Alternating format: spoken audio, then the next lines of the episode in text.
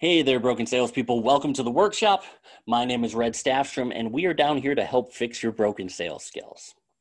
Today, I want to talk about a big one that I've heard a lot over the years and is holding a lot of people back. Yes. Y E S. Yes.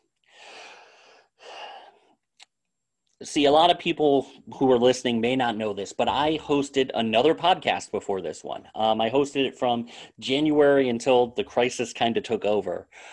And it was called the Why, How, Yes Sales Podcast. And I'd start those episodes the same way. Welcome to the Why, How, Yes Sales Podcast, where we are here to help you fix your broken sales skills. My name is Red Staffstrom, and I'm here to help you get to the yes the right way. I use that phrase very specifically get to the yes the right way. See, not all yeses are created equal. If you are a telemarketer, pay very close attention to this one because most of your scripts probably need a revisit. I want you to think back to high school. Think back to sitting in that classroom and filling out one of those Scantron forms, you know, where you fill in the bubble or where you circle the answer now you get to question number 11, and the answer is C. 12, C again. 13, 14, 15, C, C, C. How does that make you feel? Think back to those days. You, you just answered five C's in a row in a test that has A, B, C, D, E as multiple choice answers. What do you think by the time you finish filling, uh, circling question 15? What do you wind up doing? You notice those nerves that like tingle on the back of your neck, that tightness in your shoulder blades? That's because you feel like you did something wrong, that you missed something. That alarm bell is going off in your head that something ain't right. And that's because human beings are evolutionary speaking, evolutionarily speaking, accustomed to chaos. That's the world we lived in for millions and millions of years before we learned how to build skyscrapers. We learned first what chaos looked like trees growing, animals, now we're accustomed to seeing that piece of grass pop out of our driveway but our mind is focused to seeing patterns. That's the way we've evolved is see patterns see patterns see patterns. Once we see something we can't unsee it. So once we see hey we've answered the same way a few questions in a row something feels off. We get that tightness that's what happens when you keep asking yes questions over and over and over again. Think about your scripts that you have for your phone prospecting. Is that what you're doing? Hey, let me ask a question. Do you like water? Yeah. Do you like to drink water? Yeah. Do you like to drink clean water?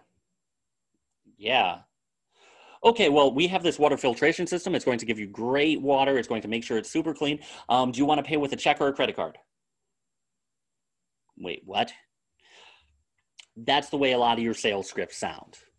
You corral them and you make that alarm bell start blaring in the, their head like the Nazis are flying overhead in 1940.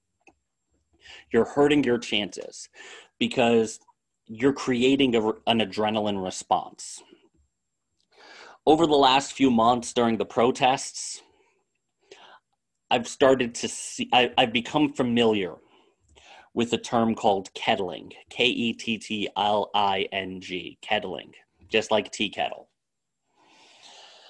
This is a tactic that military and police use for protesters, for groups of unruly mobs, for lack of a better term.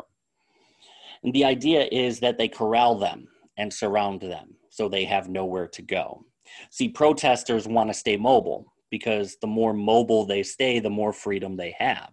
If they get corralled into a small area where they have no choices, things tend to go badly. And in all honesty, some police departments, some of the less ethical ones, want them to because they want to be seen as the good guys. So, what happens when a protest gets kettled? People on the inside start to notice. They start to look around. They're surrounded by cops in four directions. They have nowhere to go.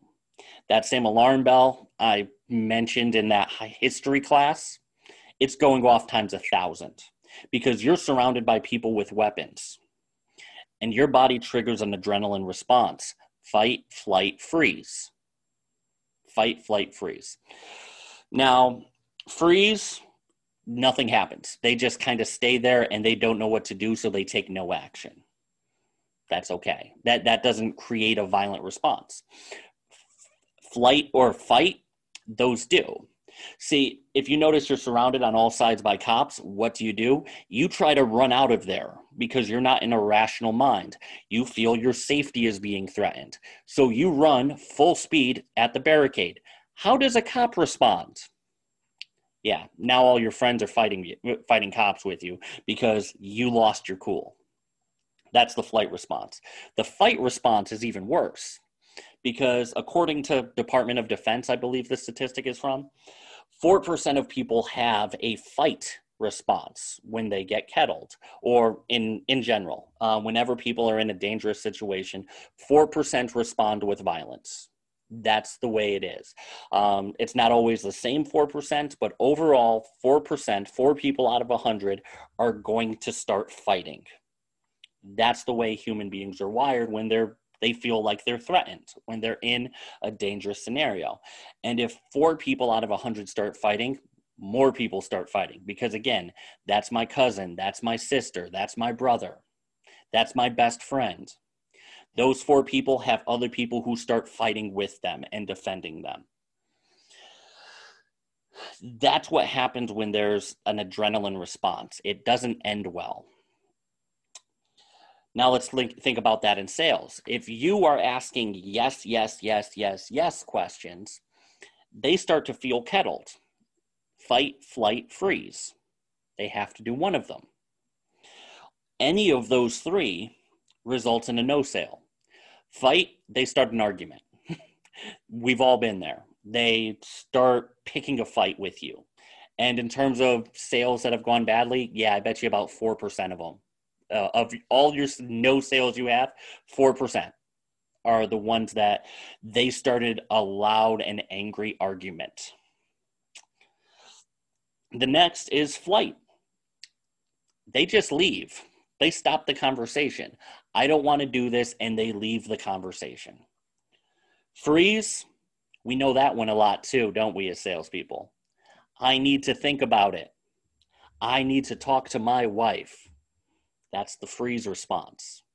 See, by kettling them and forcing them into that mold over and over again, you are almost guaranteeing that no sale is going to happen, that you aren't going to get a dollar from them because you triggered an adrenaline response, no matter how big or small it is. And they were left with three options fight, flight, freeze.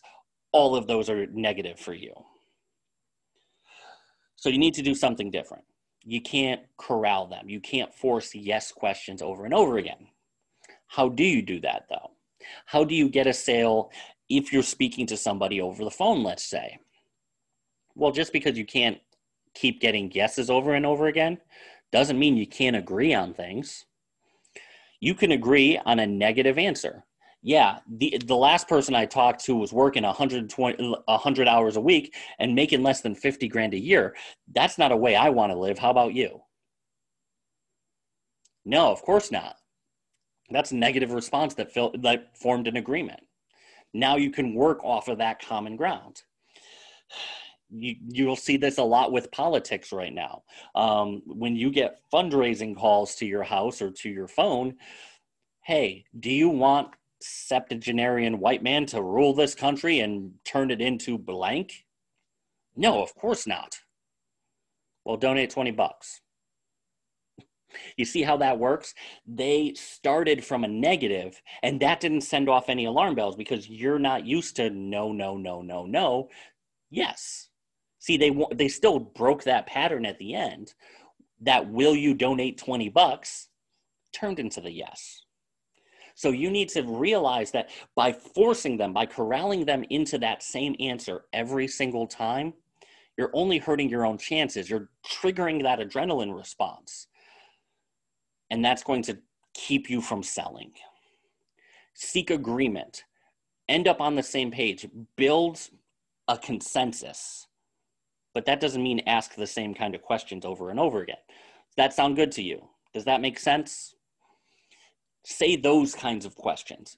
Are those still yes questions? Sometimes. Is that what you want?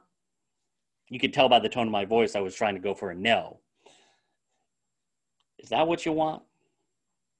Is that what you're really looking for? No, of course not. Okay. So let's build something that does work for you. So make sure when you're talking to people, you're not seeking yes for the sake of yes. There is no magic power in any single word. Seek agreement because agreement is the emotion that's going to propel your sale forward and help you get the deal. Seek agreement. I hope this helps. Um, thank you for joining me. Uh, once again, this has been the Broken Salespeople podcast. Please connect with me, brokensalespeople.com slash connect.